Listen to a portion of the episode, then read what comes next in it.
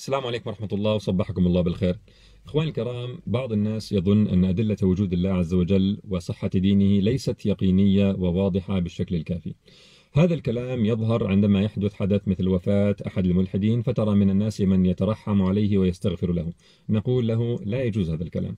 فيرد عليك بأنه وما أدراك بما في قلبه هو قد يكون حاول وبحث واجتهد ولم يقتنع بوجود الله سبحانه وتعالى وبالتالي لا تستطيع أن تحكم على ما في قلبه.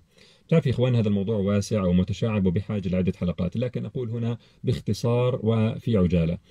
نحن عندما نقول أن الكافر ليس معذورا بإنكاره لله سبحانه وتعالى فإننا أن نحسن الظن بالله ونسيء الظن بمن كفر بالله.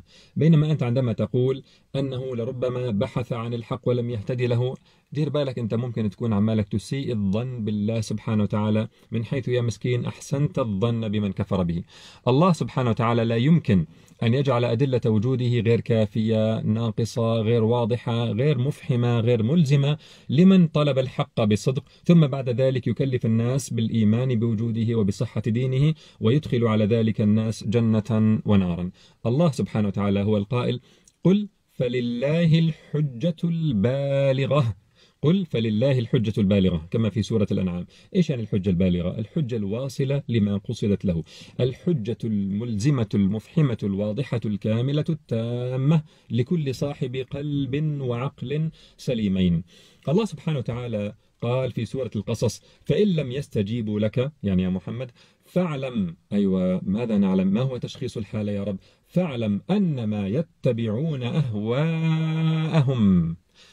فاعلم أنما يتبعون أهواءهم هذا هو تشخيصهم. هم متبعون الأهواء مش أنهم أناس قصدوا الحق ولم يصيبوه أتم الله الآية ومن أضل ممن اتبع هواه بغير هدى من الله إن الله لا يهدي القوم الظالمين. إذا هذا تسلسل الأحداث. هم ظالمون ظلموا أنفسهم.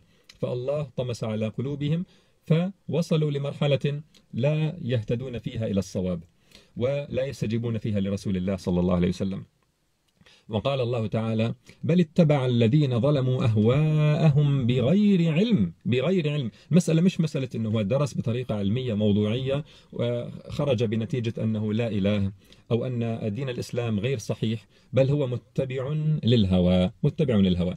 لذلك يعني مأساة حقيقة عندما ترى من ينتسب إلى الدعوة ويتكلم أمام الجماهير ويتعذر لملحد دعا إلى الإلحاد عشرات السنوات بأنه قد يقول لله عز وجل يوم القيامة يا رب أنا ما كنت فيلسوفا وما كنت لاهوتيا أنا كنت عالم فيزياء. يعني الإيمان بالله يحتاج دراية عميقة بالفلسفة وعلم اللاهوت. لا إخواننا الإيمان بالله سبحانه وتعالى يتطلب مسألتين فقط السلامة العقلية والسلامة القلبية. وهذا ما تدل عليه كل نصوص القرآن والسنة في هذا المجال. السلامة العقلية الإنسان إذا كان مجنون ليس محاسبا.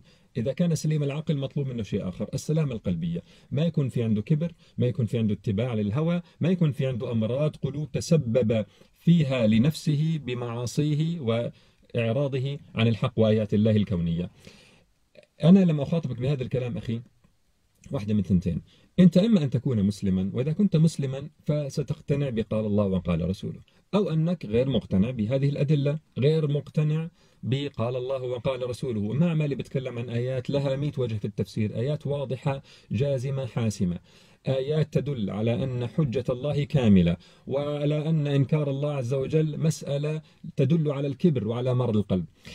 إذا كان أنت منكر لهذه الآيات؟ طيب تعال معنا في رحلة اليقين وإحنا سنمشي معك خطوة خطوة في إثبات أن وجود الله عز وجل مسألة واضحة. حاسمة يقينية قاطعة وأن كل شبهات المثارة ضد ذلك هي شبهات سخيفة متهافتة لا قيمة لها كما نثبت بالتفصيل بفضل الله تعالى.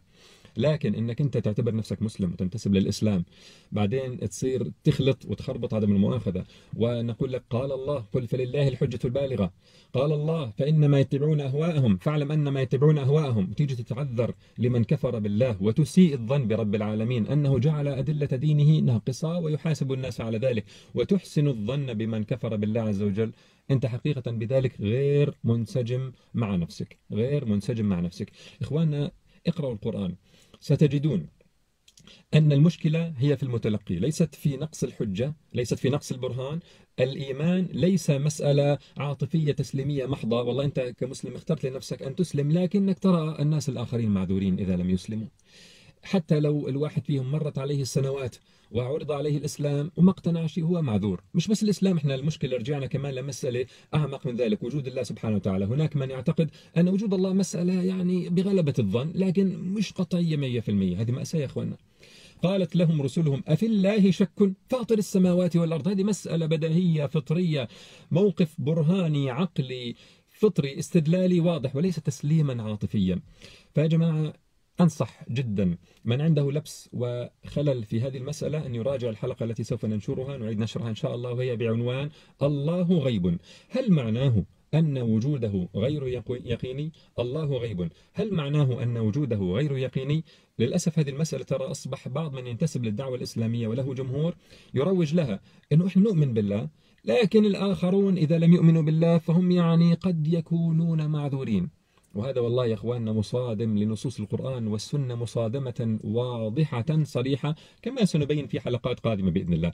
خلاصة هذه الحلقة أنت إذا قرأت الآيات الواضحة التي تدل على أن حجة الله كاملة بالغة قاطعة وأنه لا شك في وجوده عز وجل وأنه جعل الدلالة عليه دلالة مفحمة. ثم بعد ذلك تتعذر لمن كفر بالله دير بالك أنت مش حنين أنت عمالك تحسن الظن بالكفار وتسيء الظن برب العالمين أنه لم يجعل الحجة على وجوده وعلى دينه حجة كاملة. تذكر قول الله عز وجل وما تغني الآيات والنذر عن قوم لا يؤمنون. الآيات كثيرة واضحة. الآيات الكونية والآيات القرآنية المفحمة العقلية الملزمة الفطرية.